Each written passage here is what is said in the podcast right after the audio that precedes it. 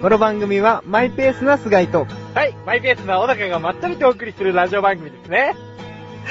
小高さん、テンション、テンション高いですね。もう疲れたよ疲れた疲れた人のテンションじゃないですよ、そ疲れたよもうさバームクーヘン食いながら帰ってきちゃったよ。疲れすぎて。ビターチョコとか言って、ビターチョコ味なんだけど全然甘えの。あーとか言って、どの辺とか思いながら。いやいやいや、テンション高いですね。大丈夫、こっからだんだん落としていくから。いや、落ちなくいていいつも通り。落ちないくていいつも通り落としていくから。まったりお届けするから大丈夫だよ。今日は仕事ですか？そうなんです。今日も今日も仕事です。仕事で。明日も仕事で。明後日ももちろん？仕事です仕か事です。は ため息出ちゃいましたね。い、いやいや、でもね、すいませんね、ほんと、こんな夜更けに突い然。やいやいやそれはまあ、仕事はしょうがないですよ。いやー、チャボくんならそう言ってくれると思ってたよ、俺は。その言葉を待ってた。本当ですか？うん。仕事はね、しょうがないですよ。僕も3月から、3月じゃねえや、4月から社会人ですから、あー、もうね、こういう事態がね、起きるかもしれないんで。起きるね。500%起きるよね。500%。うん。高確率なんですよ。チャボくんの仕事をなんか、パーッと聞き、聞いたらなんか、は確実に、ね、月末とかね、てんやわんやしそうな仕事な気がするんだけど。そうですね。締め切り間近の日は、もう、終電間近っうん。ていう話を聞いてますね。あー、じゃあね、これ、お茶の味、はい。続けていけるかどうか、気になるところですね。そうですね。うん。必ずしも絶対続けられますとはちょっとね、言えないですね。転勤とかもあるんで。転勤、どこに転勤すんの？えっ、と、僕の採用は東日本採用なんで、うん。一番遠くて、うん。えーと、北海道ですね。網走？なんでその最北端になっちゃう？網走まで行っちゃう？どこだっけな？北海道、んどこだか忘れました。北海道の？新しく営業所ができたらしくて。富良野いやいや、多分都心じゃないですか。札幌とかじゃないですかね。あー、そうなの？はい。札幌か。じゃあ札幌は全然栄えてるよ。俺旅行で行ったも本当ですか？ん。うん、なんかね、怖かったなんか。怖かった？都会っぽくてさ、あやべえ絡まれると思って、とりあえずミスタードーナツに避難して、都会イコール絡まれるって。そうなんですよ。で、とりあえず、その、札幌に取った宿がですね、はいすすきのの、はい。怪しいところのど真ん中にあって、怪しいところ。なんかね、出た瞬間にね、なんかその、なん、なに、そっち系の店はい。がね、3軒ぐらいね、並んでるんですよね。はいはいはい。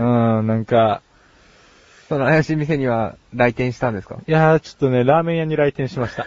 それは、スルーしてほん。とラーメン好きですね。いやーもう北海道行ったらラーメンでしょと思ってたんですよ。まあ、どこ行ってもラーメンでしょって言うんだけど、はい。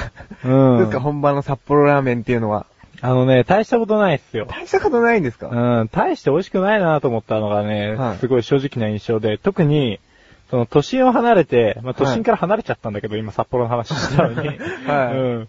あのー、富良野の方のラーメンとかはね、本当にひどかったよ、なんか。ううんんご主人と、はいその主人の娘の中学生らしき女の子が手伝いをしてて、はいはいはいはいその中学生らしき女の子もちょっとラーメン作りに携わってたりしてる、そのなんか家庭の味出してますみたいな感じあが、ー逆に家でも食えんじゃんみたいな。あー、うん逆効果だったそうそうそとう。そうなんですよ。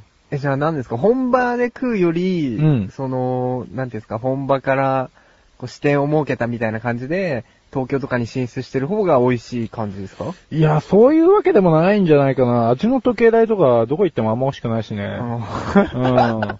が、ごめん、すげえ、名指しでバッサリ切っちゃったけどさ、どこ行っても美味しくねえんだよ、あんまり。あ、そうなんですあと、あれ、味噌ラーメンのさ、はいあ、これは名前控えとこう、3文字の、あのの、お店があるんだけか。ど、はい。そこもね、なんかこっちもあっちもね、いまいちな感じなんですよね。なるほどね。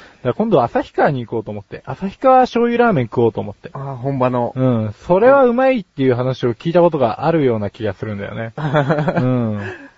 だいぶ曖昧な情報を頼っていくけど。でもいいじゃないですか。旅行がてらラーメンっていう感じですもんね。そうだね。旅行がてらラーメンっていう感じなんだけど、はいまあラーメンがてら旅行だね。俺の場合。メインはラーメンですか、うん。あくまでラーメンのついでに観光みたいな感じですか？そう。でもね、今ね、一番ね、行きたいところはね、ごめん、香川。香川？うん、うどん食いたい。随分と南に行きましたね。あのね、麺類好きなんで、はいうどんも好きなんですよ、僕。はいはいはいはい。でね、なんかこっちにね、いた香川人がね、はい。俺がこっちのうどんうめうめ食ってたら、ちょっと小馬鹿にされたんですよ。ああ、ほんま香川ちげえぞと。こんなんうどんじゃないさ、みたいな。そんな、そんな方言じゃないけどね。ナイサーって沖縄ですよね。でもね、そいつがね、持ってきてくれたうどんを茹でて食ったら、はいはい。やっぱね、違うんすよね、なんか。口の中でプスプス切れないんですよね。ああ、これ腰があると。タタタみたいな。踊る、はいはいはい踊るよ、口の中で。おーいいですね。うん、あれはね、本場でぜひ食ってみたいなと思思った。かけと。か。はいはいはい。うん。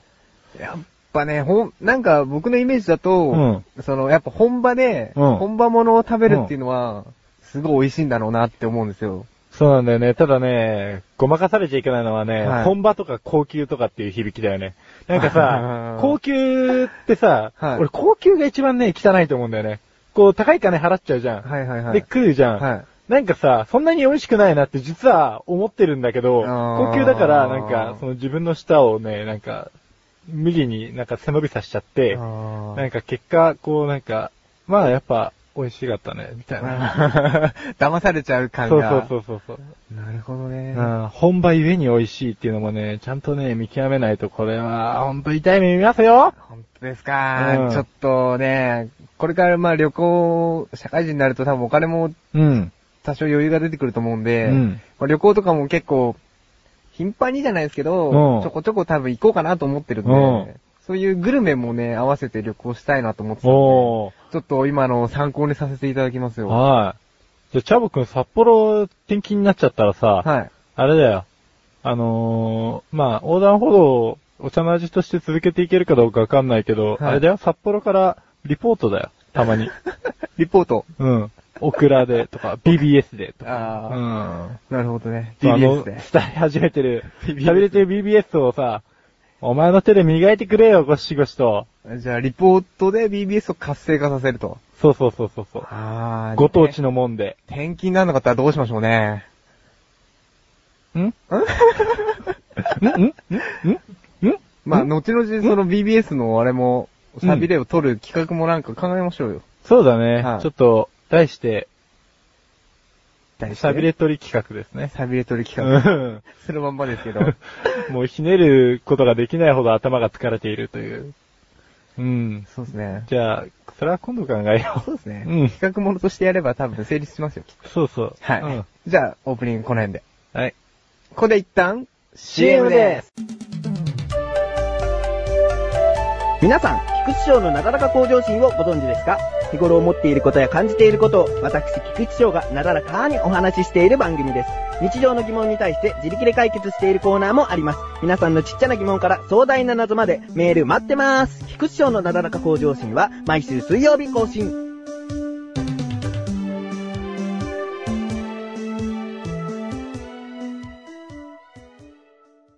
皆さん、こんばんは。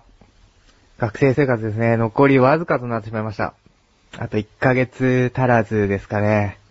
ついに社会人になってしまうわけですけども、ね、なんか会社から課題とかいろいろ送られてきて、結構大変な毎日を送ってるわけなんですが、その中でもね、あの、ちょっとドラマをね、テレビのドラマを見始めてるんですよ、いろいろと。でそこでね、気づいたこととか結構あって、まあね、そういう話をね、今回していきたいのかなと思っているんで、お付き合いください。では、行きましょう。え第15回になりますね。えーズバッと行きましょうこのコーナーは、ズバッと物事に対して勝手に答えを出したり、おすすめしたりするコーナーです。今回のテーマですね、えー先ほども言いましたけども、テレビドラマです。はい。皆さんは、結構ドラマとか見たりしますかね？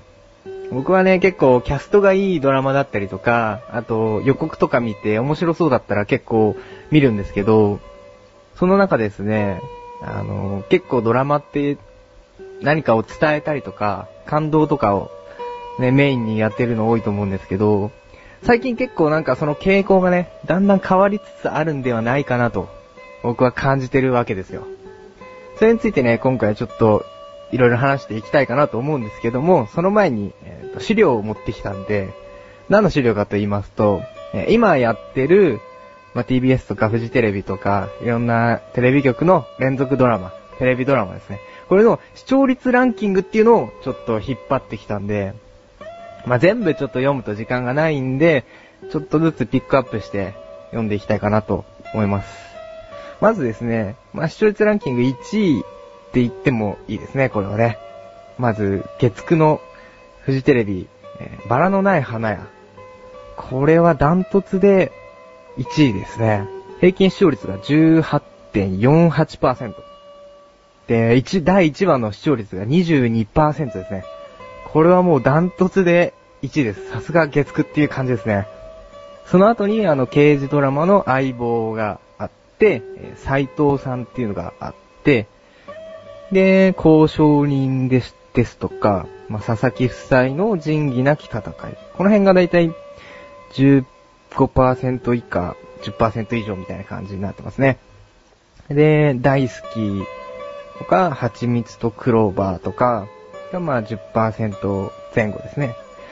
で、金八先生なんですけど、これね、視聴率高いと思ってたんですけど、意外に、あの、8.42%ですか？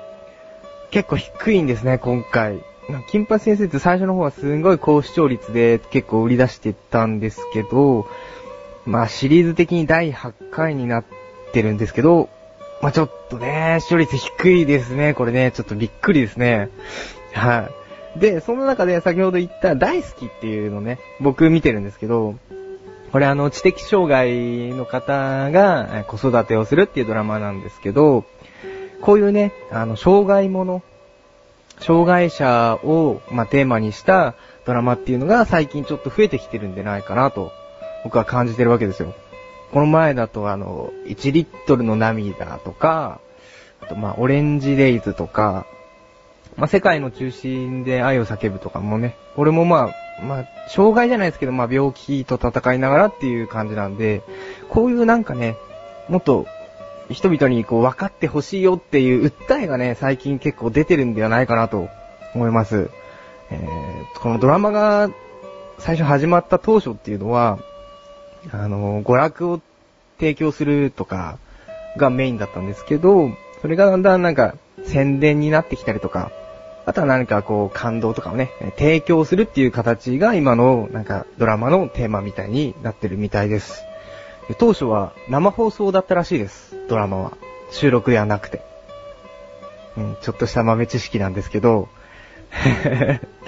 でね、この大好きをはじめとしたこういう障害や病気をね、テーマにしたドラマっていうのを通して、まあ、そういう人たちに対する差別の心だったりとか、あとそういう人たちに対してどういう風に接したらいいのとか、そういうのをね、結構今、流行りじゃないですけど、まあ、訴えかけてるというんですね。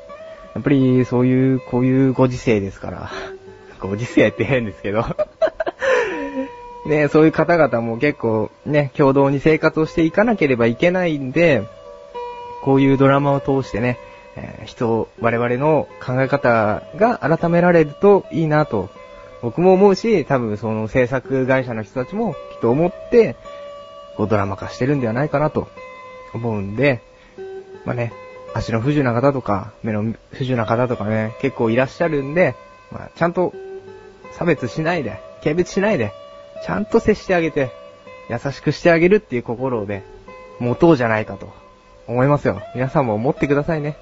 はい。で、この大好きっていう番組結構僕好きで見てるんで、皆さんも見ていただければ、少しはね、この僕が言いたいことがもっとよく理解してくれるかなと思いますんでね、ぜひともよろしくお願いします。では、次回になりますね。えっ、と、時期的にはホワイトデーになりますかね。